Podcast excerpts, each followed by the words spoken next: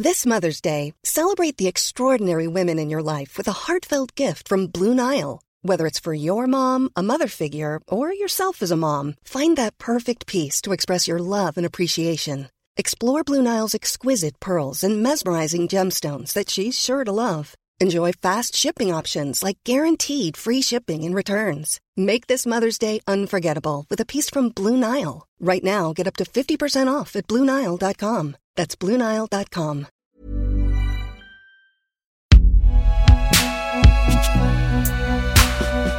Binge Audio présente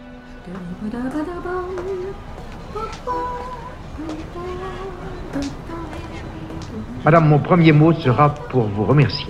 Et non seulement de la part de la télévision française, mais au nom, je puis le dire, de toute la France. Parce que vous pouvez vous dire qu'en ce moment, la France entière vous voit et vous écoute. Et vous êtes une artiste sur laquelle tout le monde s'interroge. Alors il faut bien moi aussi que je vous interroge. Madame, rien que cela, quelle femme êtes-vous? Emmenez-la. Je ne veux pas la voir. Ces mots, ce sont les tout premiers que Maria a entendus lorsqu'elle est arrivée au monde le 2 décembre 1923. C'est sa mère qui les a prononcés. Elle voulait un garçon. Elle le voulait tellement que pendant quatre jours, alors que son enfant était à quelques centimètres d'elle cherchant son sein, elle a refusé de la prendre dans ses bras. Sa mère voulait un garçon pour deux raisons. Elle avait déjà une fille, Jackie, et puis surtout, son fils était mort à l'âge de trois ans d'une méningite quelques mois plus tôt. Alors en avoir un autre, c'était la seule façon pour elle de surmonter son chagrin. Raté. Ses prières n'ont rien fait. Cette petite fille était là, et il fallait bien faire avec.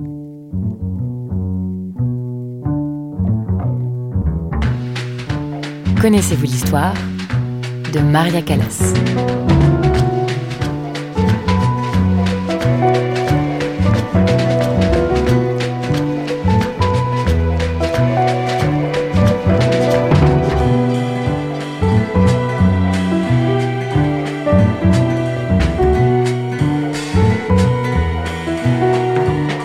Revenons quatre mois plus tôt. Evangelia est enceinte de Maria et toute la petite famille qui vivait dans le sud-ouest du Péloponnèse vient de s'installer à New York, dans le quartier grec, pour ne pas être trop dépaysée. Ce départ vers l'Amérique, Evangelia y était farouchement opposée. Mais elle n'a pas eu d'autre choix que de suivre son mari, pour qui les États-Unis c'était l'Eldorado et l'espoir de réussir sa vie. Forcément, la réalité est un chouïa plus complexe. Le père, pharmacien de formation, a du mal à trouver du travail et la mère n'arrive pas à s'adapter à cette nouvelle vie d'immigré. Elle n'a plus le même statut social qu'avant et son couple bat de l'aile. Elle tente donc d'évacuer sa frustration par tous les moyens, notamment en s'en prenant à ses filles. Pas le droit de sortir, pas le droit au jeu, du poivre sur les lèvres si elle raconte des cracks, et si le lit n'est pas fait, elle balance leurs vêtements dans le couloir. Entre autres. Vous l'aurez compris, Maria grandit dans un foyer pas franchement épanouissant. À l'âge de 5 ans, alors qu'elle est très myope, elle traverse la rue pour rejoindre sa sœur qui sort de l'école et se fait renverser par une voiture. Elle est transportée d'urgence et reste à l'hôpital pendant plusieurs semaines. Cet accident, qui aurait pu permettre de reconstruire cette relation mère-fille, ne fait au contraire que la détériorer encore plus. Heureusement, au milieu de cette ambiance familiale pour le moins chaotique, la dépression de 29 et 1, 2, l'éloignement du père, 3, 4, les crises, 5, 6, 7, la tentative de suicide de sa mère, 8, 9 déménagements. Maria découvre le piano et le chant. Elle écoute les nombreux disques qui trônent dans la bibliothèque de sa mère, se dope aux opéras diffusés à la radio, et puis un jour, lors d'une soirée ensoleillée, Maria n'a même pas 10 ans qu'elle entonne dans le salon sa chanson préférée, l'air de la Paloma.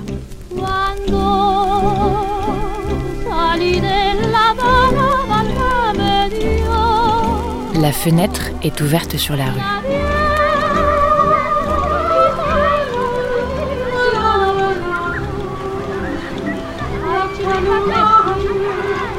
Sa mère jette un coup d'œil dehors et s'aperçoit qu'un public s'est constitué. Des jeunes, des moins jeunes, tous écoutent attentivement la petite Maria. Un parterre d'anonymes attend que le concert improvisé se termine pour applaudir avec enthousiasme. Sa mère en avait l'intuition, mais là, elle en est sûre. Sa fille a un très grand potentiel. Alors elle l'inscrit à des cours et va tout faire pour qu'elle soit la plus douée, la plus célèbre et la plus riche. Oui, aussi. Quand elle chante, Maria se sent enfin aimée. Chanter devient un remède pour celle qui n'a connu ni l'insouciance ni la légèreté de l'enfance. Il faut dire qu'elle est très complexée. Elle se trouve maladroite, grosse et laide. Mais elle a une certitude, c'est sa voix. Elle sait que quand elle chante, on est fasciné et par sa puissance et par sa maturité. Un de ses professeurs dit d'elle qu'elle a un rossinol dans la gorge. Et en plus, elle a compensé sa très mauvaise vue par une très bonne mémoire. Elle sait reprendre une chanson sans erreur après l'avoir entendue seulement une ou deux fois. À cette époque, c'est la mode des enfants stars comme Shirley Temple ou Judy Garland. Sa mère s'en inspire. Elle doit avoir la même trajectoire qu'elle.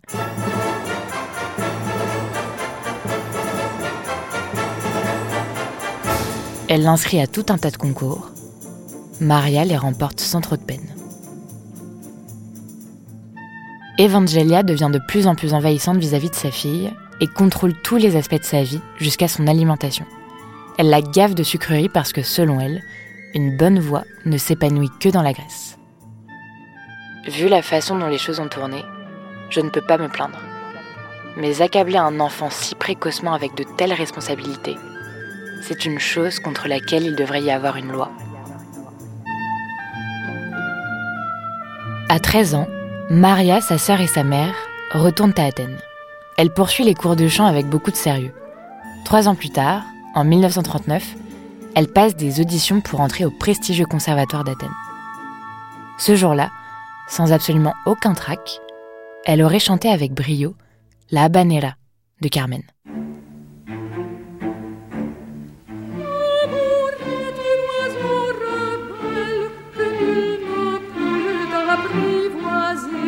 Pendant ses années d'études, sa vie ne se résume qu'à une seule activité, le travail. Tous les jours, elle arrive la première et repart avec le dernier élève. Ce n'est pas un si gros sacrifice pour elle, car tout l'ennuie sauf le chant. Maria charbonne sans discontinuer et son ardeur fascine tout son entourage, notamment sa professeure, Elvira de Hidalgo, qui parle de phénomènes.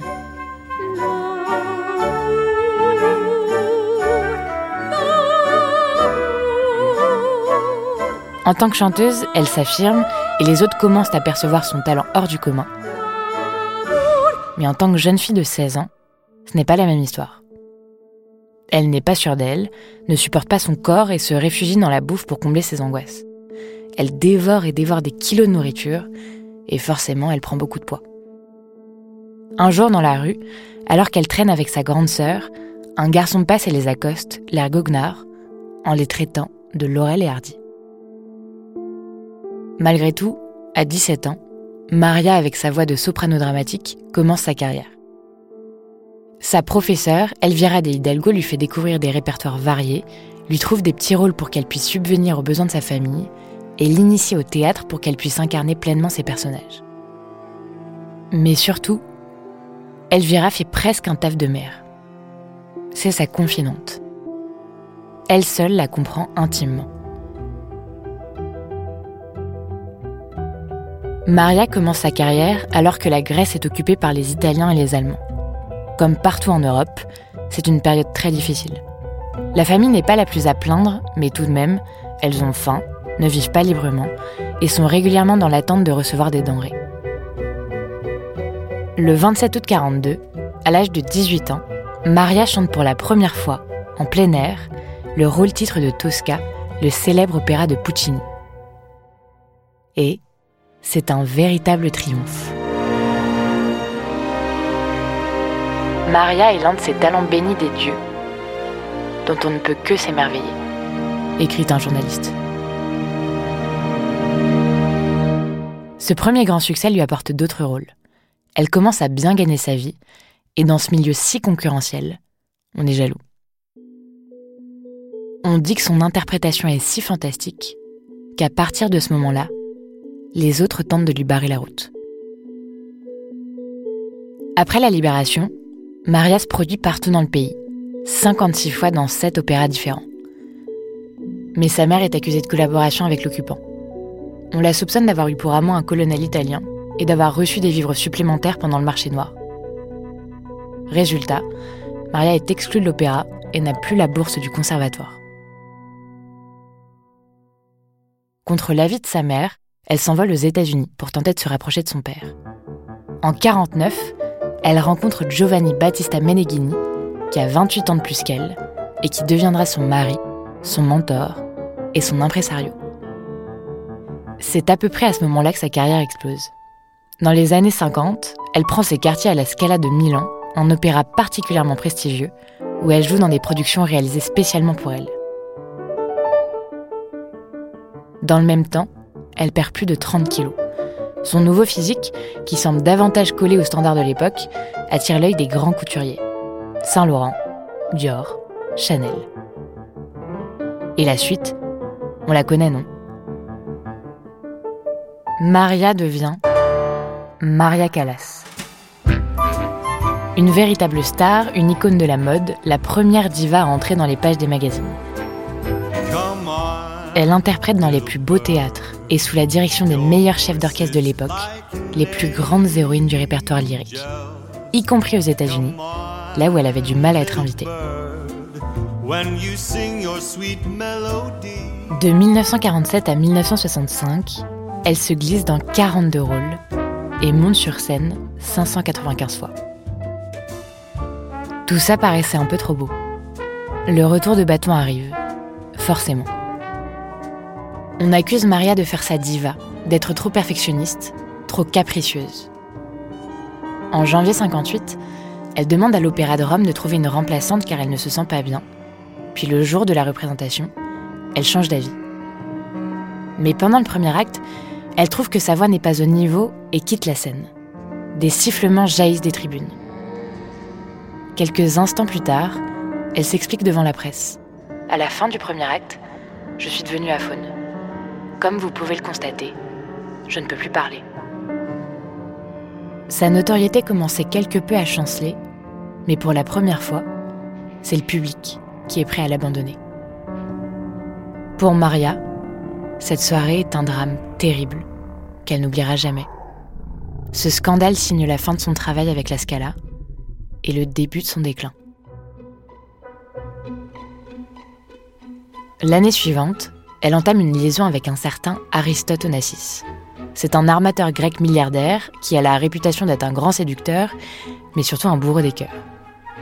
Maria file l'amour passionnel. Elle tente de divorcer de son mari, mais la procédure n'est pas reconnue aux États-Unis. Tant pis, elle plonge avec délice dans cette nouvelle vie qui s'offre à elle, une vie de jet-setteuse. À un journaliste, elle confiera Travailler, solfier, répéter, vocaliser durant des semaines, des mois, sans un regard sur le reste du monde, est esclavage. Elle se produit beaucoup moins, mais elle s'en moque. D'ailleurs, ça se voit dans les pages des magazines, elle est absolument rayonnante. La chute n'en sera que plus terrible.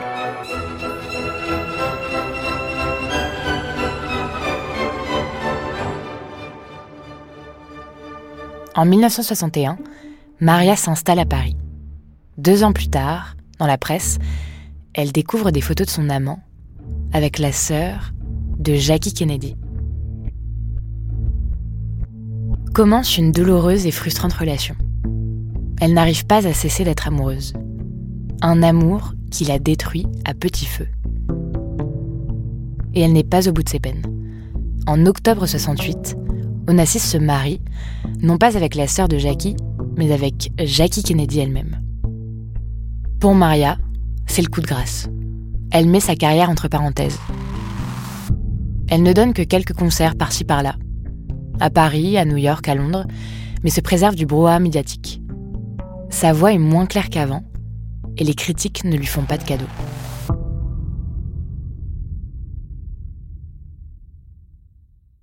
En 1969, Maria joue le rôle titre dans Médée de Pier Paolo Pasolini. Puis elle rencontre le ténor Giuseppe Di Stefano, avec qui elle fait une tournée internationale de récital. Le 11 novembre 1974, elle joue une toute dernière fois au Japon. Maria retrouve Paris et passe ses journées à promener ses caniches, à aller chez le coiffeur, au cinéma ou dans son appartement à écouter ses propres enregistrements que certains de ses admirateurs lui envoient. Son existence lui pèse de plus en plus. Elle ne voit personne, à part son majordome et sa femme de chambre, et fait une première tentative de suicide. En 75, Onassis meurt d'une pneumonie.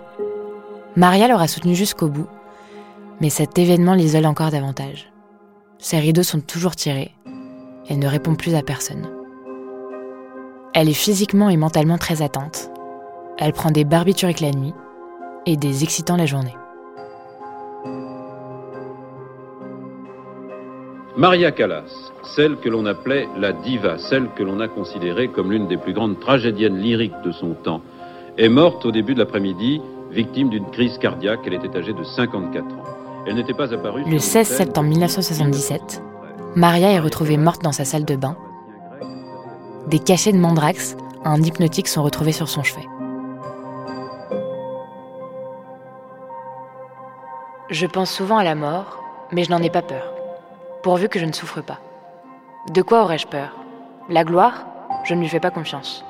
Quand je mourrai, je pousserai un soupir de soulagement en disant ⁇ J'ai bien fait mon travail. J'ai été et je resterai la calasse.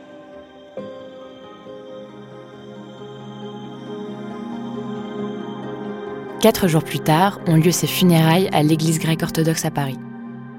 Un court office religieux a été le dernier hommage rendu à Maria Callas, décédée vendredi dernier. Les obsèques se sont déroulées cet après-midi en l'église orthodoxe de l'avenue Georges Bizet à Paris. La famille de la cantatrice. Ses cendres sont dispersées au large de l'île de Scorpius, dans la mer Égée. La princesse Grâce de Monaco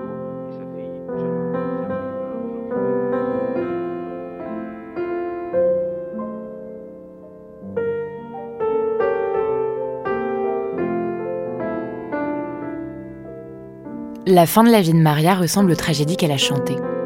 Elle est morte, par amour, comme une héroïne d'opéra.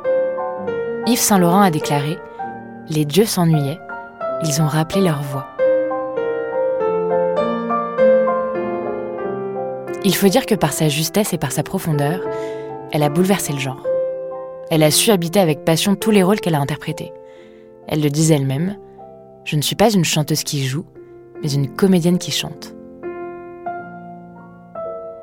Alors, s'il faut être honnête, Maria Callas n'a peut-être pas chanté l'air de la Reine de la Nuit de Mozart, mais elle avait tous les atours pour en être une. Elle a suscité tellement d'émotions dans ces milliers de salles obscures et toutes ces maisons d'opéra que franchement, on peut bien lui donner ce titre. La Reine de la Nuit, c'était Maria Callas.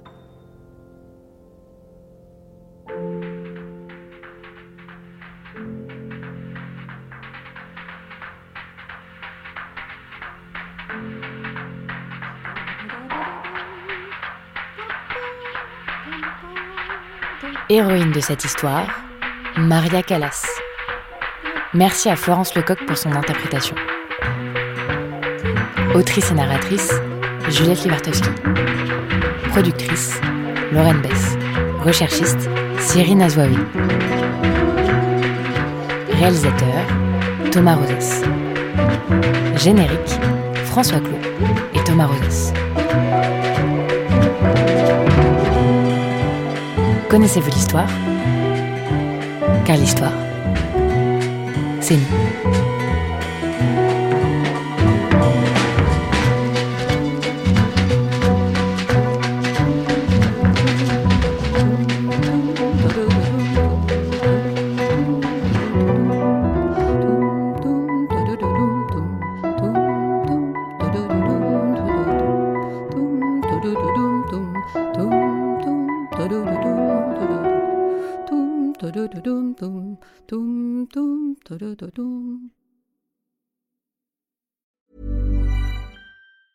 Planning for your next trip? Elevate your travel style with Quince. Quince has all the jet setting essentials you'll want for your next getaway, like European linen, premium luggage options, buttery soft Italian leather bags, and so much more. And is all priced at 50 to 80% less than similar brands. Plus, Quince only works with factories that use safe and ethical manufacturing practices. Pack your bags with high-quality essentials you'll be wearing for vacations to come with Quince. Go to quince.com slash pack for free shipping and 365-day returns.